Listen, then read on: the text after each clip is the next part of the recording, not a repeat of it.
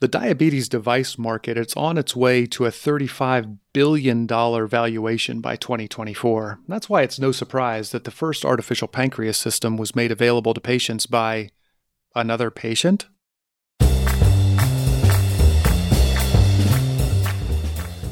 Hello and welcome to Data Point, the podcast where we talk about all the ways data and analytics are driving innovation in healthcare. I'm your host, Greg Matthews, and I'm privileged to have on the show today Dana Lewis as our guest. Uh, Dana is the creator of the Do It Yourself Pancreas System. She's a founder of an open source artificial pancreas system movement called Open APS, and she's a passionate advocate of patient centered, driven, and designed research.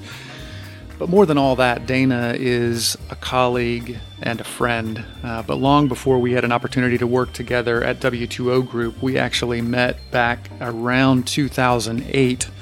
And for those of you who have worked in healthcare for very long, you're probably familiar uh, with the healthcare tweet chat uh, and the hashtag HCSM for healthcare social media. What you may not know is that Dana Lewis actually started that tweet chat when she was still in college uh, a long time ago, and that is actually how we met each other, uh, but really have been friends ever since. Dana has, since we uh, since we parted ways uh, at W2O, has gone on to do some pretty incredible things. She has won awards uh, such as the best use of Intel Edison, she was named as one of Fast Company's 100 most creative people in business uh, and has also won Red Hat's Women in Open Source Community Award. She's also done uh, lots of speaking uh, in some pretty fascinating places. She has spoken at O'Reilly's uh, OSCON conference for open source and software development. She has addressed European Parliament. Uh, and she was also a speaker at the White House Frontiers Conference.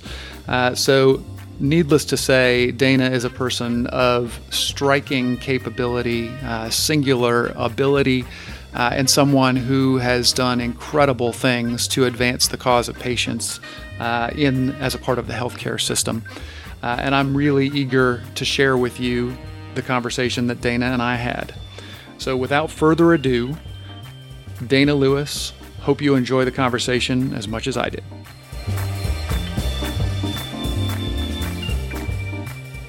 Dana Lewis, my old friend, welcome to the show. How are you? Doing well, thanks. Thanks for having me today. Outstanding. Well, it's great to be back in touch with you, and I've been excited about um, having this discussion for the podcast for a long time. Um, as I mentioned in the introduction, you and I have worked together uh, a little bit off and on over the past, but have known each other for almost 10 years now. Actually, probably more than 10 years now, if you can believe it. Um, but you, the work that you have been doing uh, through the course of that 10 years has been pretty remarkable.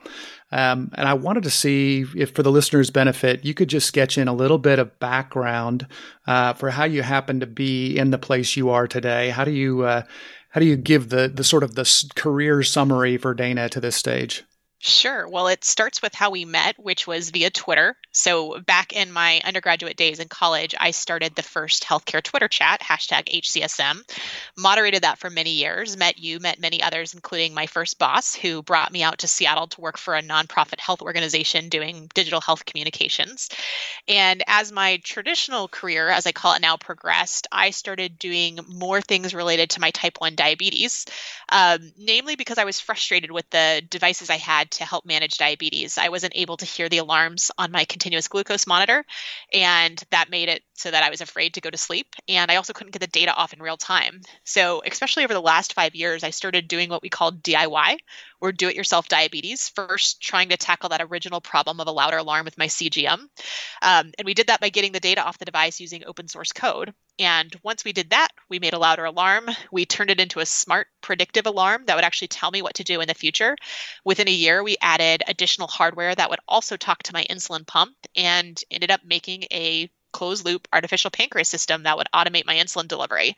And that whole system and idea we in turn open sourced it as well. And we call that Open APS, the open source artificial pancreas system.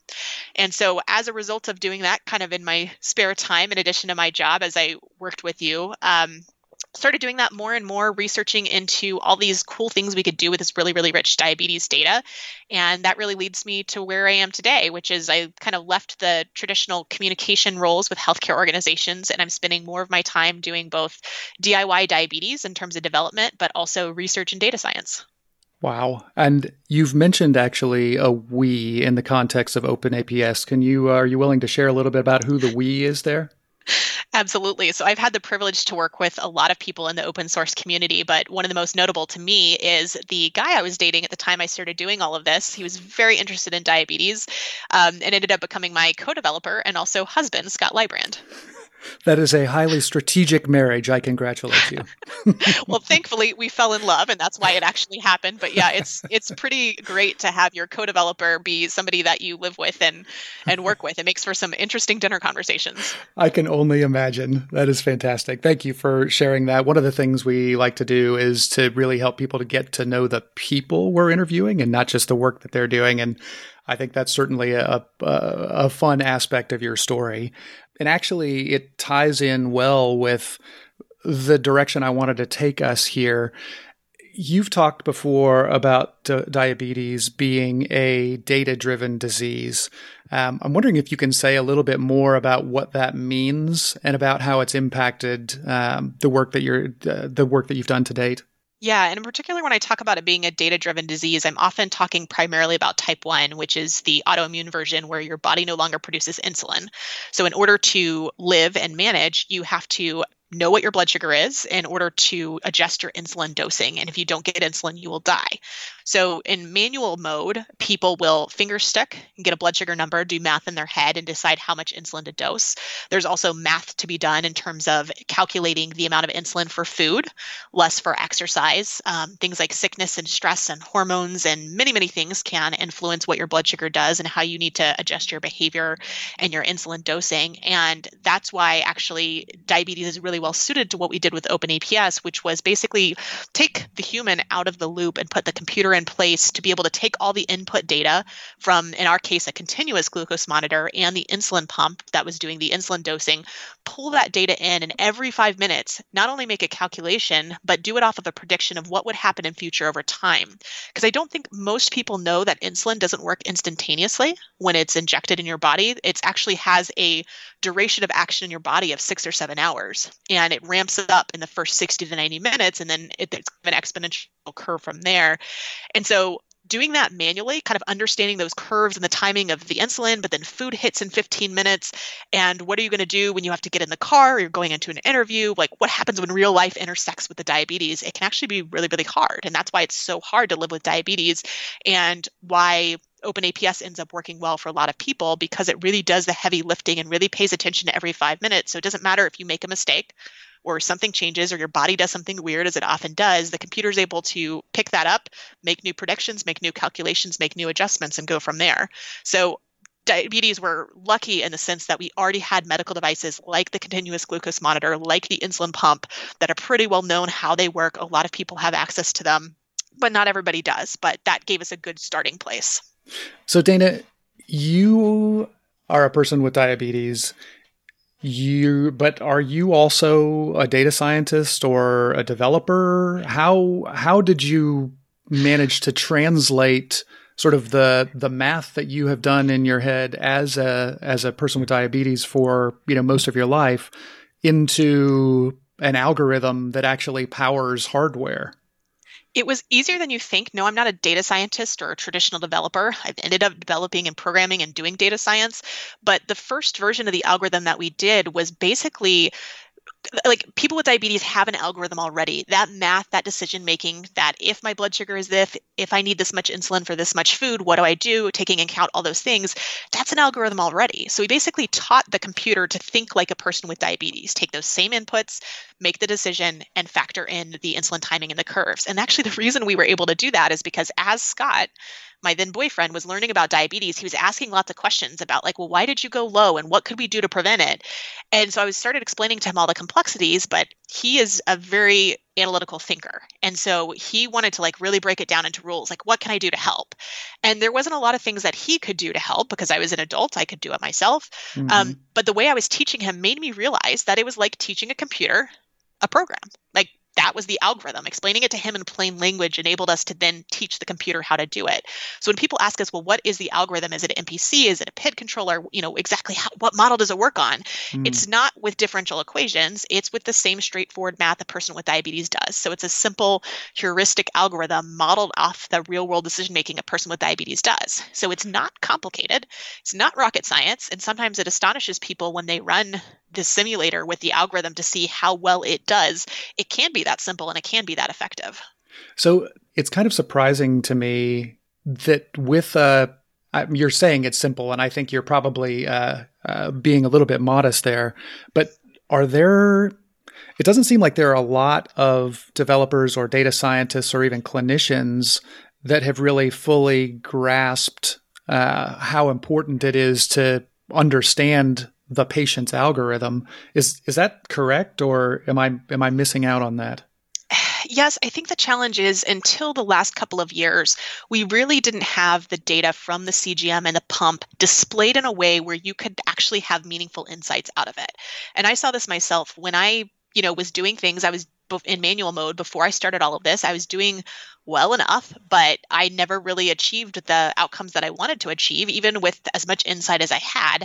But as we started developing tools and stripping away layers to visualize the data in the same place, to make predictions, we were able to really get a deeper understanding of that timing of insulin action, how the food works, what happens if you exercise.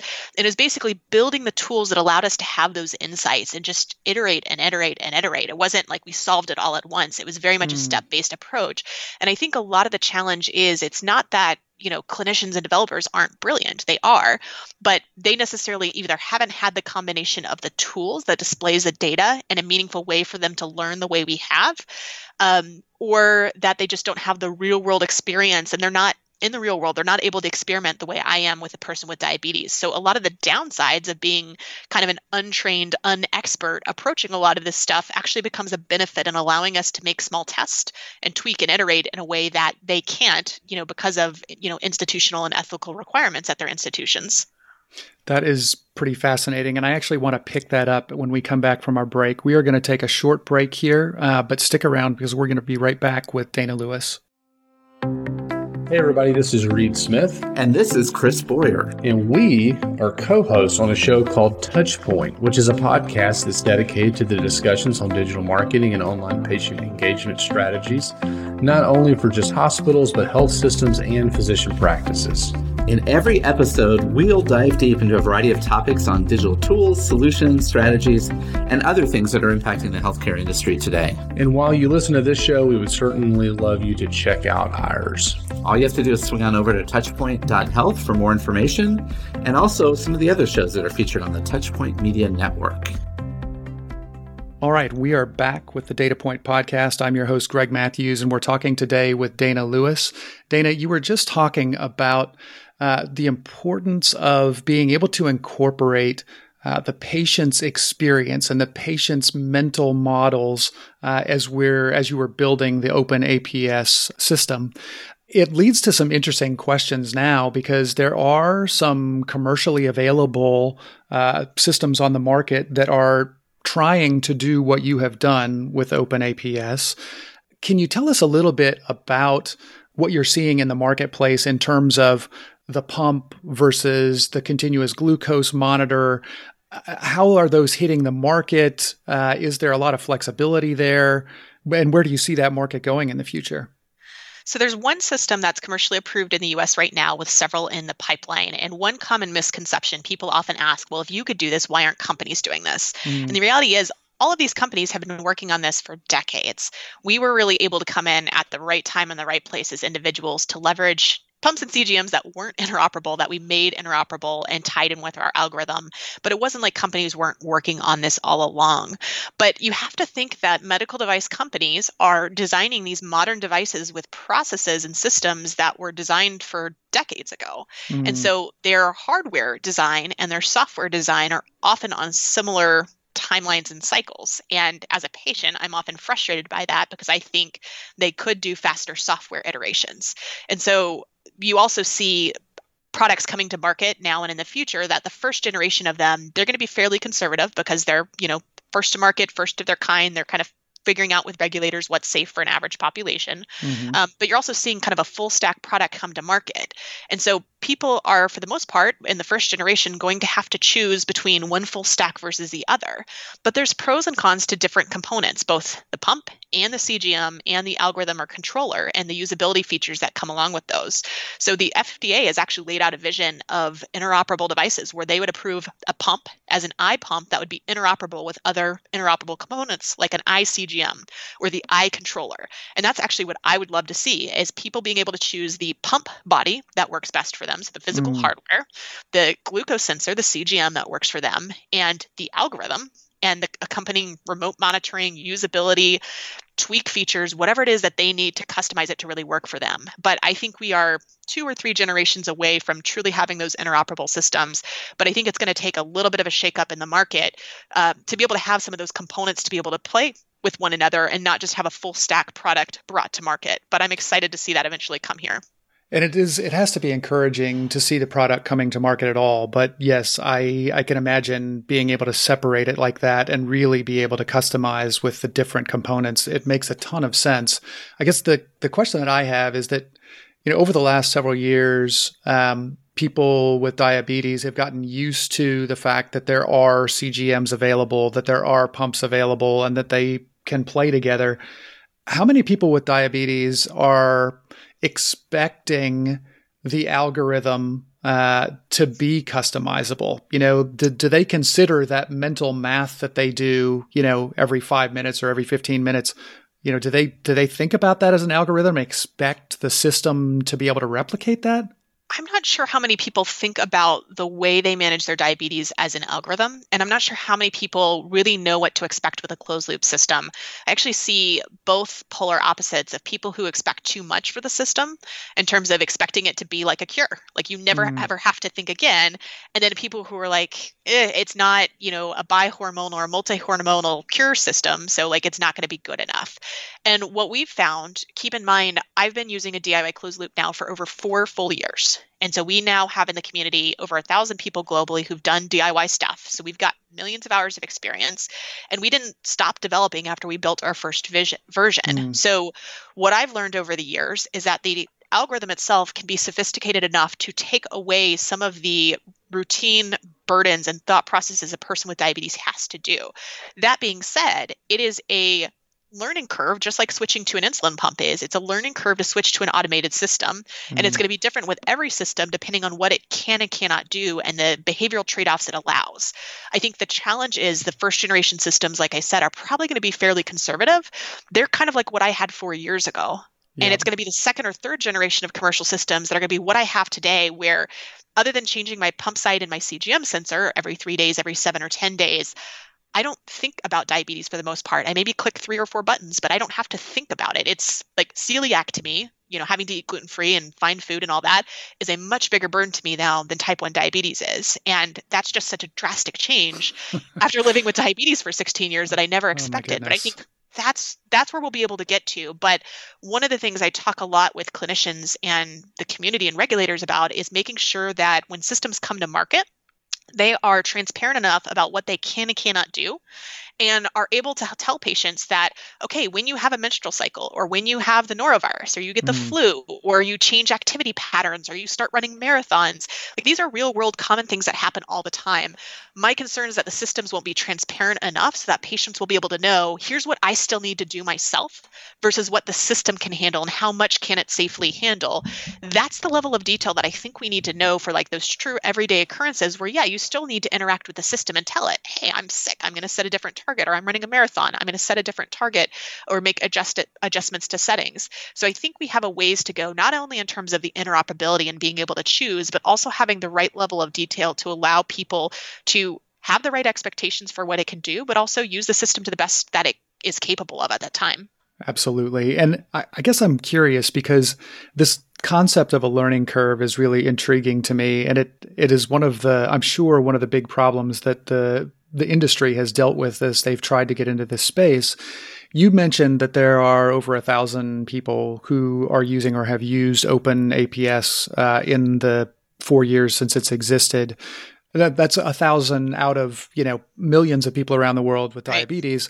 What are the characteristics, if there are any, that you think make people likely candidates uh, for Open APS? What is it that, that drives them to, first of all, adopt, and then secondly, to actually be successful in using the, the Open APS system?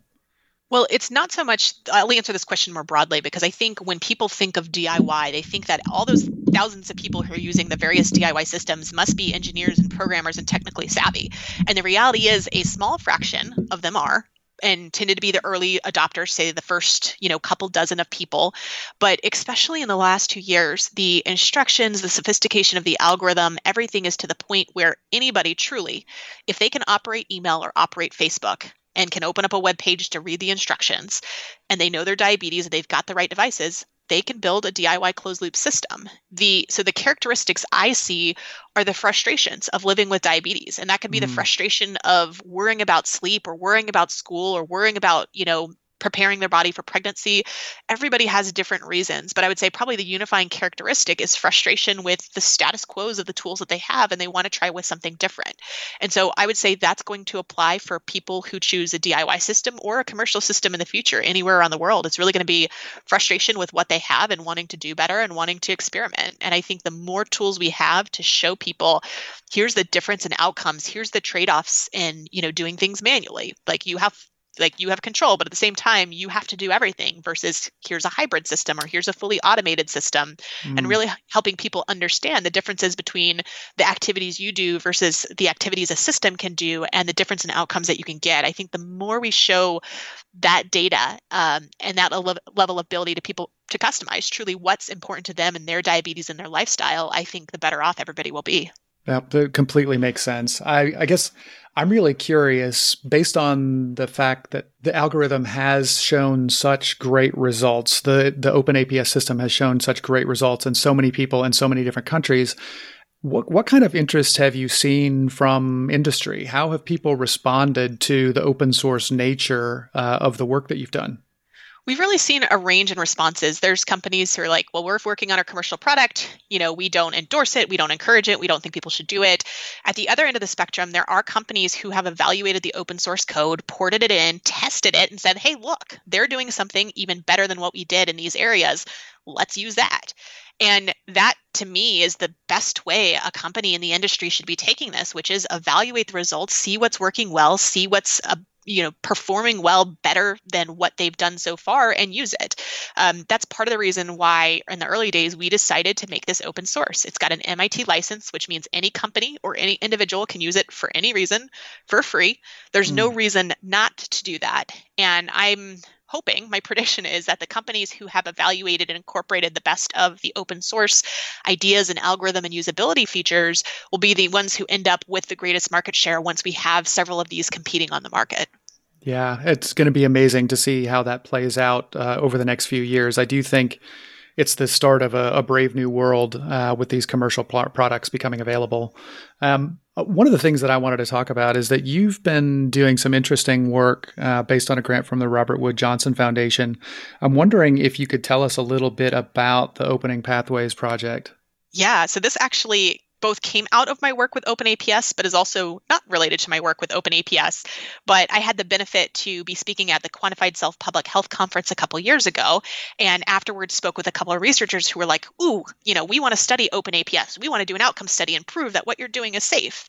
And I was like, eh, like we've done that. That's not that's not a meaningful contribution. Like we've done that, we'll continue to do that. Mm. Um, and to their credit, the conversation really pivoted to, well, what would be meaningful? Like what could we do with resources that would help you? Because OpenAPS and all the people working in the open source diabetes community, we're unfunded. We're doing this in our spare free time to help others in the community. And so the question really became, if you could get resources, what would you do?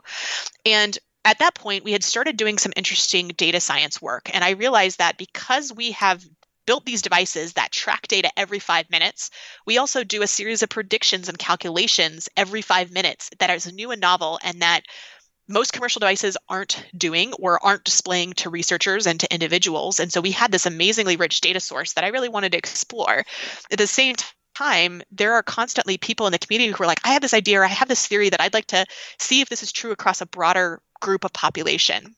So the proposal we put forth to RWF was to actually first build a data science team to support individuals with diabetes in the community who had a question and wanted to do research with already collected data and to support them with tools or developing tools to help answer some of those questions with the idea of basically testing and saying could this be a sustainable model in diabetes or elsewhere, whether industry or nonprofits want to support patients doing research and exploring these new areas of diseases by pairing up data scientists with patients who have questions. Mm-hmm. So that was really part one of the Opening Pathways project. But the bigger picture was how do we take what we've seen in Open APS and in particular the broader open source diabetes community? We've had a lot of success and a lot of opportunities. What are those elements of success? What were luck? What are repeatable and scalable that could translate to other communities and how can we help other patient communities so mm. that's really what opening pathways is about is a lot of times patients are out there developing these new pathways but a lot of times if they don't get support or they don't hit the right momentum nothing happens and then so then a couple years later somebody comes along and tries to recreate the same wheel but what yep. pathways exist and what pathways can we explore for patients you know who are doing open source work or are doing something new and novel that doesn't necessarily fit the traditional path of you know get a patent and create a company or create a nonprofit. Those are kind of the two common things that patients hear when they're doing something new and novel whether it's an invention or research. Mm-hmm. that doesn't always work for everybody and i don't think those should be the only pathways. So that's really where that work has evolved to think ask those bigger questions about what other pathways could exist what funding what support um, do we need to develop to support those pathways and what other opportunities can we provide to patients who have great ideas ideas out there. And I know that this is work in progress, but are there therapeutic areas that you think may have uh, you know close enough analog to the management of diabetes that they're likely candidates or have there been particularly motivated patients that have come forward uh, to propose uh, expanding this work into different therapeutic areas Absolutely. I think actually there's an endless list of therapeutic areas that would work. I think most people think it's a short list because they think, okay, what like diabetes do we already know enough to have devices that collect data? Mm. But if you take a step backwards and think, most diseases, there's a lot of opportunities around data tracking, collection, presenting the data to patients in a meaningful way that they can actually do something with it. When you think about the symptoms of cancer and various types of treatment, you think about cystic fibrosis, you think about asthma.